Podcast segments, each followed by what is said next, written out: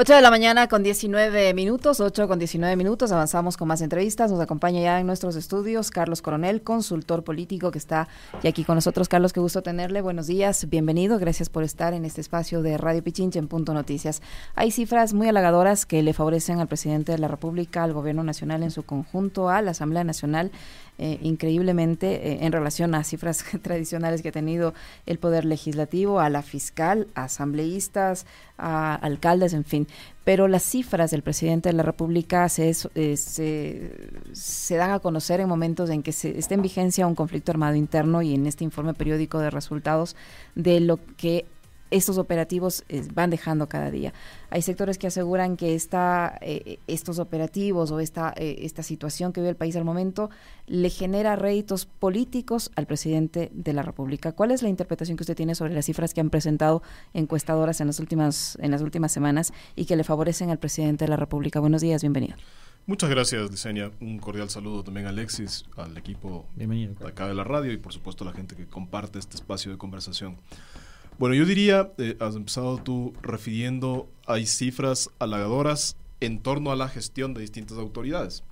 Y eso, más allá de ser halagadoras para cada uno de estos personajes políticos o colectivos políticos en el caso de la Asamblea, ciertamente ya en términos de gestión política son instrumentos, son indicadores que permiten apalancar un liderazgo. Es decir, por eso es importante además hacer investigación de opinión pública cuando hay una la administración del país o, la administración de una institución pública. Porque es importante gestionar el liderazgo público a través de estos indicadores. Entonces, quisiera poner eso así como un primer antecedente. Luego, hay una fuerte correlación entre esos indicadores. No es el primer momento en el cual, digo, al menos de lo que yo me acuerdo, yo vengo haciendo investigación de opinión pública desde el año 2007 o 6 más o menos. Uh, y no es el primer momento en el cual hay una buena valoración de la Asamblea. Hay una correlación fuerte, sí, siempre que existe algún manejo, digamos, coordinado entre el legislativo y el ejecutivo.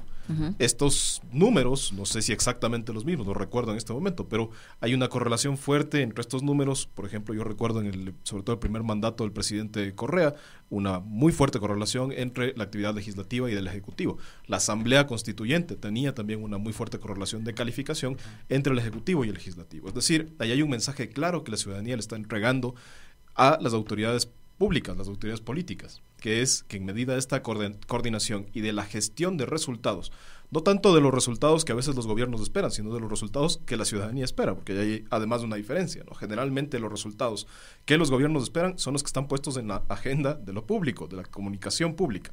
Y en este caso, concretamente, es una agenda, digamos, exageradamente específica. Es la agenda de la seguridad. Sin embargo, este tema de seguridad alcanzó tal nivel de problemática para la ciudadanía que funciona el monotemático, funciona solamente hablar de seguridad y en función de eso yo entendería viene apalancado o vienen apalancados estos números. Más allá de los números, digamos, todos, el, más bajo que, que, se puede encontrar en las encuestadoras colegas, eh, bordea más del 55%, si no me equivoco. Más allá de eso, evidentemente hay una tendencia, ¿no es cierto?, de la mayoría de la población a calificar positivamente la gestión del gobierno, del presidente Daniel Novoa y de, distintos, de, distintas autoridades de funciones públicas. Ahora, esta sería una segunda idea. La tercera es que esta calificación no se compone, digamos, solamente de la simpatía, ¿no es cierto?, o de la capacidad de comunicación del gestor político, del presidente Novoa concretamente. Se compone, sí, de eso, sí se compone, digamos, de la imagen propia, de la, de, la simpatía, ¿no? De, lo que, de la pregunta de, ¿conoce usted a Daniel Doboa? ¿Usted opina bien, muy mal, muy mal o muy bien? Se compone también de la gestión. Y en la gestión, como decía, el más eh, fuerte componente tiene que ver con la seguridad. Hasta allí una primera mirada, digamos. De allí en adelante, eh, creo que hay dos desafíos para el gobierno. El primero, saber qué va a hacer con ese capital político que le está entregando a la gente. Y el segundo, ya en términos específicos lo que yo llamaría lo deseable, lo posible y lo real, ¿no? porque además tiene 478 días más de gobierno y eso no es mucho. Entonces todo lo que deseable que el Ecuador quisiera, ¿no es cierto? Esa varita mágica cuando resuelva todos los problemas, es bastante difícil que lo logre en 478 días. Además porque hay otras fuerzas políticas, porque hay, digamos, más actores en el contexto y hay también intereses, expectativas y mandatos de la ciudadanía. Pensemos solamente en un tema el asunto subsidios. El asunto subsidios creó en el 2019 y en el 2022 problemas de paralización nacional, es decir, de desencuentro entre los distintos actores sociales, que nos generaron, primero, en suma, creo que más de un mes de paralización, pero además en el fondo nos crearon lo que yo llamo los, eh, los daños permanentes a la democracia. Cuando alguien muere en el debate político es un daño permanente a la democracia. Cuando estiramos exageradamente las capacidades de tolerancia sobre la diferencia y sobre la conversación y terminamos en un conflicto de ese tamaño, sin duda estamos haciéndole un daño permanente a la democracia. De modo tal que hay también esos límites en estos 478 días. En, en, ese contexto, Carlos, primero que gusto tenerte acá, buenos días, bienvenido.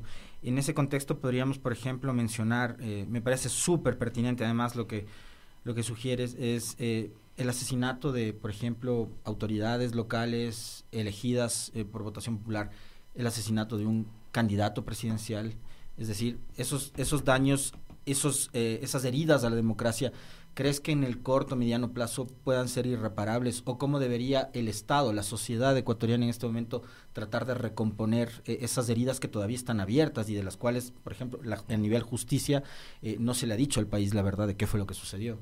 En efecto, eh, me parece un, botón de muestra importante, ¿no? Este, estos asesinatos más de corte eh, o digamos, que cobran víctimas políticas, que todavía la justicia justamente no determina si son asesinatos políticos o si son asesinatos que tienen otro tipo de motivaciones. En todo caso, digamos, no dejan de ser un daño permanente a la democracia. Es bien difícil que en el mediano plazo o en el inmediato plazo puedan resolverse esas heridas. Digamos, en términos ya de política pública, lo que debería suceder es que esto se investigue, se sancione quien tenga que sancionarse, obviamente con un debido proceso, y una vez que eso suceda, pase a la memoria pública. El rato que pasa a la memoria pública colectiva, allí empieza a sanarse, porque empezamos a aprender de esa realidad. Yo pongo un caso, digamos, mucho, eh, muy lejano en el tiempo, pero que ciertamente creo que nos atañe a los tres, que somos más o menos de la misma generación y seguramente muchas de las personas que nos escuchan. El asesinato de Jaime Roldós. Uno estudia escuela, colegio, eh, historia del Ecuador y la figura de Jaime Roldós no existe. ¿no? existe a pesar de, primero, ser un punto de inflexión en la democracia ecuatoriana porque es el presidente que nos permite volver al sistema democrático. Segundo, no existe a pesar de ser eh, o de tener una figura internacional que en ese entonces, digamos, tenía un objetivo específico, que era luchar contra las dictaduras sudamericanas o latinoamericanas. Y no existe a pesar de todo eso. Entonces, claro, como no se trabajó la memoria de Jaime Roldós, y yo más bien creería que se hizo un esfuerzo por dejar de lado esta, contarnos esta historia, hemos venido trabajando como sociedad en esta idea de, la, de, lo inmediato, o sea, constituido, digamos, más allá de las generaciones, una eh, desmemoria más bien alrededor de lo político. Entonces, el, caso que tú citas, difícilmente, volviendo a la inquietud, va a poder sanarse así tan inmediatamente si es que no hay justicia, si es que no hay reparación en alguna medida y si es que luego no tomamos medidas de prevención. Y las medidas de prevención sí creo que están muy vinculadas a este estado de conmoción que eh, ha instalado, digamos, el presidente a través del decreto Ahora, Para ir ya a las cifras eh, de la actualidad, y tú, digamos, eh, eres eh, especialista en esto, conoces muy de cerca, vives muy de cerca además eh, esas, esas coyunturas.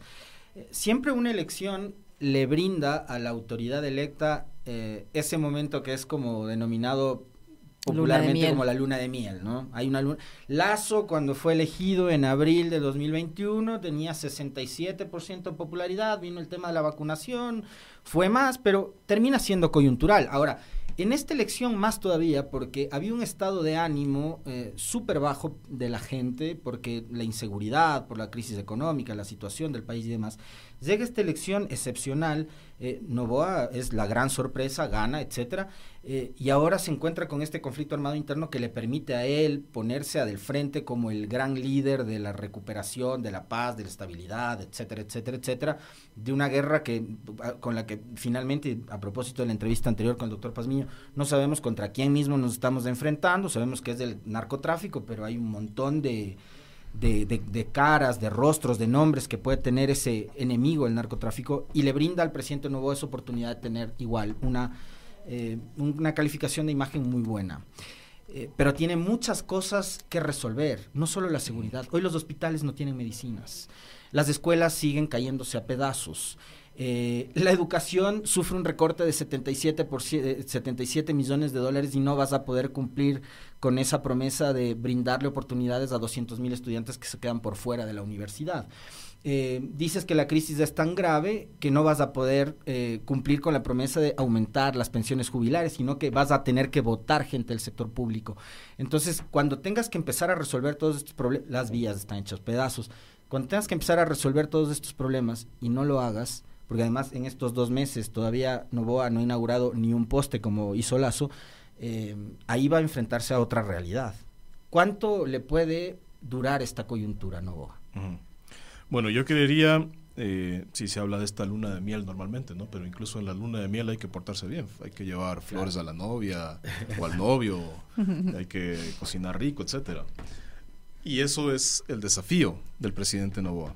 Yo creería que esta primera instalación, digamos, o la primera medición no es gratuita en los siguientes términos. Como decía, primero tiene algunos componentes, pero luego veo al menos tres diferenciales que le han permitido al presidente Novoa lograr eso. El primer diferencial es del escenario. Yo creo que la ventaja del presidente Novoa, eh, que digo es una ventaja construida, en cuanto al escenario tiene que ver con haberse salido del escenario de los dos anteriores gobernantes, de ubicar el objeto de conflicto, el objeto dialéctico, en los actores políticos y pasar a un actor que no es político y además ubicarlo en el segundo artículo de un decreto. Y decir, los grupos delincuenciales organizados son 21, 22, no recuerdo exactamente, y contra estos nos vamos a dar. El cambio de ese eje es importante en términos de comunicación y en términos políticos, cambiar el escenario. El segundo diferencial, creo yo, es haber cambiado las tácticas. Cambiado las tácticas en términos de, digo, las instituciones policiales y las Fuerzas Armadas, las dos, estaban allí a disposición del Estado ecuatoriano y por lo tanto de la sociedad ecuatoriana para combatir contra los grupos delincuenciales? Sí, en el gobierno de Moreno y en el gobierno de Lazo. Sin embargo, el presidente decide utilizarlos de manera efectiva y tú terminas viendo, la ciudadanía termina viendo militares en las calles tomando el control. ¿ya? Y allí es, digamos, eh, estoy parcialmente de acuerdo con lo que refería el doctor Pazmiño en su en, una revista anterior, además muy interesante. Por supuesto que hay que vincular a todos los ejes de los grupos delincuenciales organizados, digamos, no es solo mover drogas, el, negocio del narcotráfico. Además, la guerra contra las drogas tiene fecha de inicio, ¿no? desde el presidente Nixon en 1972, si no me equivoco. Y como bien decían ustedes, eso no se ha podido resolver. ¿Qué vamos a hacer para resolverlo nosotros de manera diferente? Es que no se va a ganar la guerra contra las drogas, pero sí se pueden tocar ciertos elementos, ¿no es cierto?, de la guerra que le permitan al país una cosa fundamental. Y allí me parece determinante la construcción de la táctica. ¿Cuál es esa cosa fundamental? Que cuando tú tienes miles de personas en las calles asustando a otras personas, asustando a sus vecinos, vacunándoles, robándoles el teléfono o simplemente molestándoles con armas, que no es una cosa, no tiene por qué ser una cosa cotidiana en realidad lo que estás perdiendo, más allá de un problema de inseguridad, es la convivencia y la soberanía pública, que es la capacidad de mandar. O sea, hay barrios en este país que lamentablemente la policía y el, Estado en términos generales no, pueden entrar. ¿Y por qué me, deslindo un poco solamente de la policía, de los militares? Me refiero al Estado, porque el Estado además tiene obligaciones como brindarte servicios de salud de salud preventiva, de salud curativa. Tiene la obligación, como tú mismo referías, de atender el tema de educación, entre otros. Entonces, cuando el Estado no puede entrar en ciertas ciudades o en ciertos barrios de ciertas ciudades, estamos perdiendo soberanía. Se nos está cayendo el país poniéndolo en fácil. Entonces, la aplicación táctica a través del decreto, y tal vez, y, perdonen por seguir tal vez en el tema, en el mismo tema, en realidad lo que le estaba eh, eh, generando al país es esta capacidad de mando la capacidad de mandar sobre su propio país. Y eso es algo que hay que recuperar, más allá del tema de inseguridad. Por eso se entiende, sí, sí, y solamente voy a la tercera, perdona que te interrumpa, la tercera idea, que es este tercer diferencial tiene que ver con la comunicación. Y en la comunicación, yo diría, allí eh, ciertamente tiene, entre comillas, una ventaja el presidente. Y es que tiene un equipo eh, de, los más importantes en términos de comunicación política que puedas tener en el diseño, ¿no? el, secretario de Comunicación de Presidencia ciertamente es eh, como el decano de la comunicación política en la región, o uno de los decanos de la comunicación política en la región. Y creo que han identificado algo, y es que tienen un vocero de una agenda insistentemente específica. ¿no? Es alguien que eh, tiene entrevistas muy específicas, muy cortas, eh, además casi casi autoconvocadas, y está utilizando o echando mano de eso. No se va más allá de eso. Y eso no deja de ser parte importante, digamos. Comunicar bien es parte integral de gobernar bien. Puede uno gobernar bien, pero si no lo comunica bien, pues no, no funciona. Sobre la segunda y la tercera arista que, mencionas, Carlos, eh, se puede ver reflejado eso en, las cifras, tomando en cuenta que el, eh, presidente de la República eh, actualmente utiliza muchas redes sociales, ha, acudido incluso al mecanismo, al recurso de la burla hacia otros contrincantes políticos para viralizarse y para estar pendiente en el diálogo digital, en el diálogo cotidiano de las personas, e incluso se han hecho hasta memes en las últimas horas por esa técnica, digámoslo así, que ha utilizado en, eh, en estos días de burlarse de sus contrincantes políticos. eso, es, eso le genera ahora réditos, esa es una parte de la comunicación de la estrategia. Que no es nuevo, ¿no? Correa también se burlaba sí, pero, pero, sus, pero Novoa se pintaba y se decía que iba a ser diferente, ¿no? Claro, yo, a ver, creería, no sé si es algo de diseño, ¿no? O sea, no sé si es que alguien le dice o él mismo eh, considera que tiene que hacer estos, estos guiños. Luego, es algo, no, no nos olvidemos, algo muy ecuatoriano, además, sobre todo quiteño, hablarnos así. Luego, Bucaram eh, era otro que, se burlaba. Lo que sí hay que cuidar es que esto se instale como el centro del debate público. Así es. Que lamentablemente ocurrió. Sí, y eso dice mucho de nuestra sociedad, lamentablemente. Lamentablemente. ¿Y cómo entender que mientras, eh, eh, según lo que reflejan estas encuestas, un 67% considera que la situación del país está mala y un 55.7% considera que va a estar peor? ¿Cómo entender entonces que si el estado de ánimo de la población sigue en esos niveles, las autoridades tengan otras cifras? Se, relaciona más o menos así. El, cuando el presidente Novoa es electo, si no me equivoco, el estado de ánimo de la ciudadanía sobre la categoría muy bien y bien estaba en 18%. Es decir, un 82% de la ciudadanía a ese entonces, en efecto, refería que el país estaba mal y que va a estar peor esto se, se, lo conoce como una categoría de pesimismo eh, eh, estructural, es decir, no, hay forma de salir. Y frente a esa no hay forma de salir, mucha gente migra. Eso es en términos reales lo que sucede. ¿Por qué puede haber esta aparente dicotomía entre un mal estado de ánimo y una buena calificación? Porque el estado de ánimo es más estructural, es menos eh, volátil que la calificación de una autoridad. Entonces, en este caso, ¿qué es lo que estamos viendo? Que la ciudadanía tiene una percepción de que hay un trabajo. Un trabajo, digo, no, no, necesariamente si uno hace grupos focales, habría que profundizar en cuál es el detalle de este trabajo. ¿no? Hay un trabajo que aparentemente me está generando resultados, que es lo que busca la ciudadanía de sus mandantes, más allá de que sea o no chistoso, de que pueda o no comunicarse bien, de que tenga o no capacidad de, de otras gestiones, busca es resultados. Y concretamente los ciudadanos ecuatorianos buscan resultados en este momento sobre dos temas, economía y seguridad, que tienen además fuerte relación.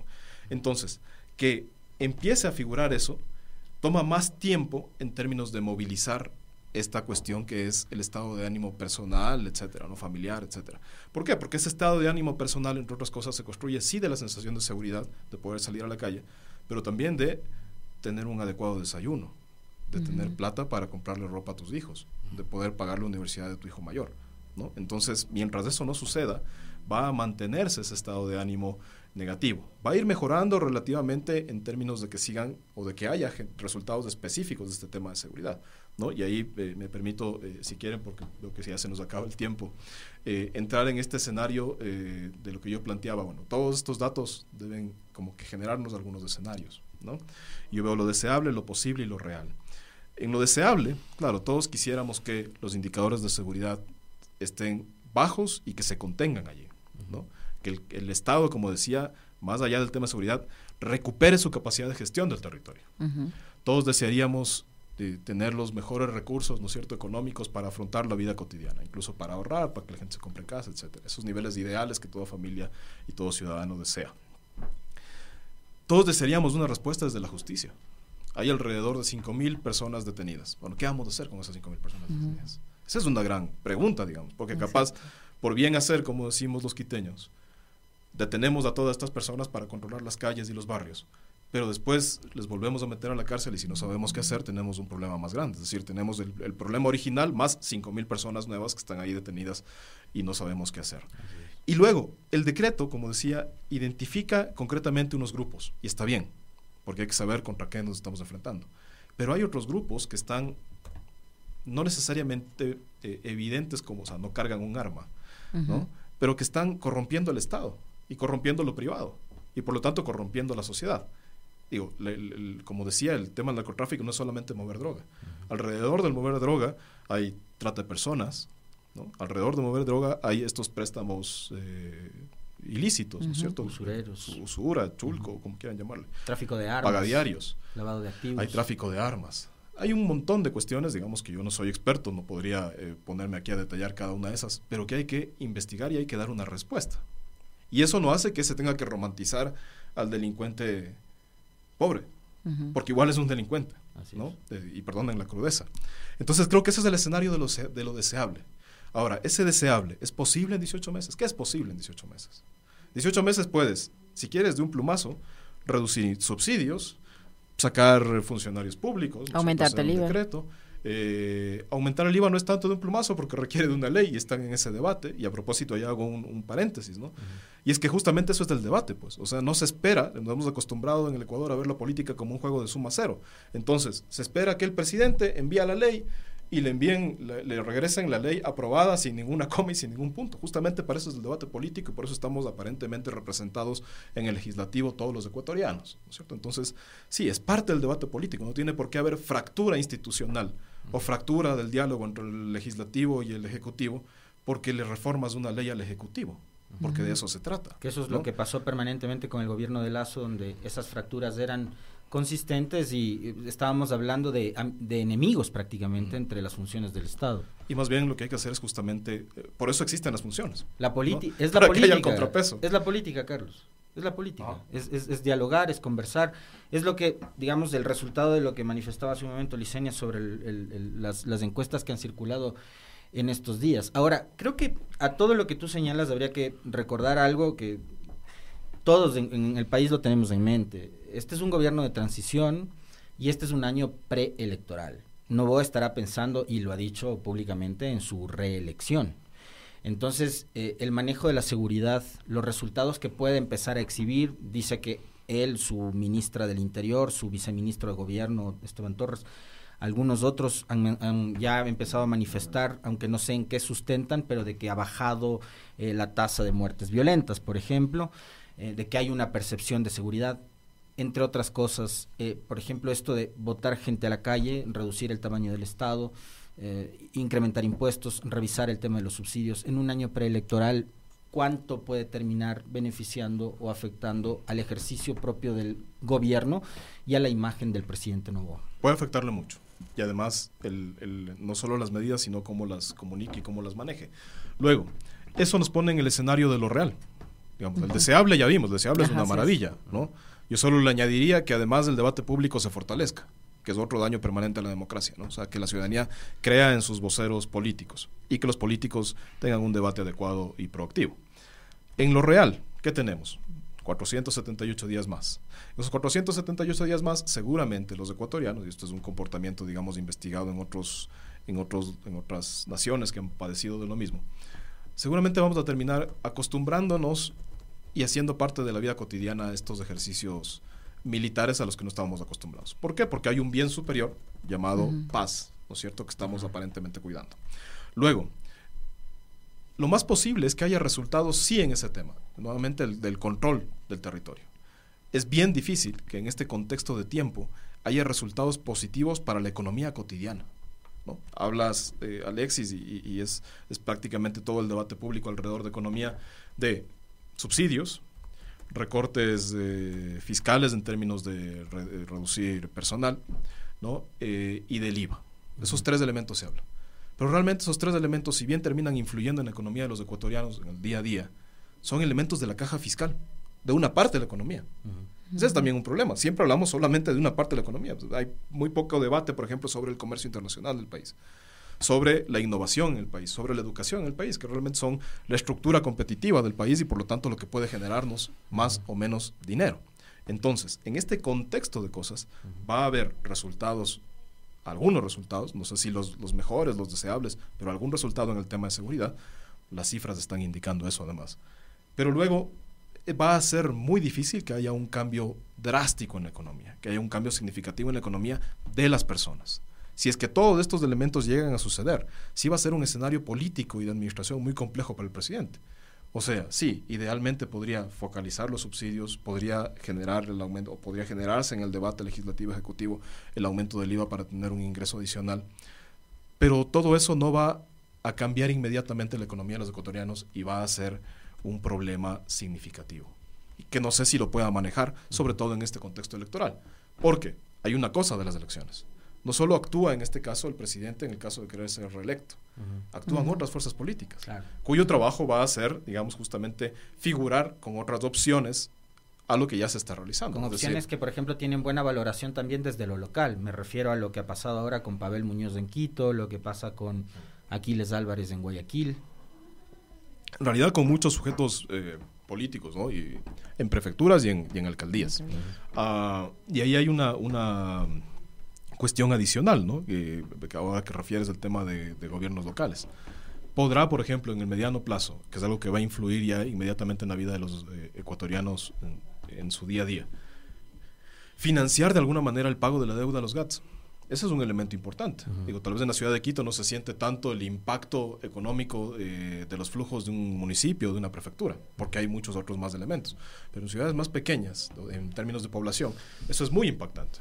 Y además porque los gobiernos autónomos descentralizados tienen una agenda específica de trabajo, tienen el 55 y el 54 el COTAD les pone algunas competencias entre las cuales, por ejemplo, está el agua, el alcantarillado, la vialidad urbana, etcétera. Entonces, que los gobiernos locales no tengan plata en realidad es un problema determinante para los ecuatorianos en su día a día. Habría que ver también si tiene la capacidad de financiar esa, esa contracción.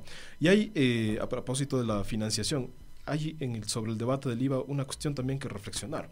¿no? Hace, en la ley económica urgente anterior se perdonaron un montón de intereses. Las remisiones. Las remisiones.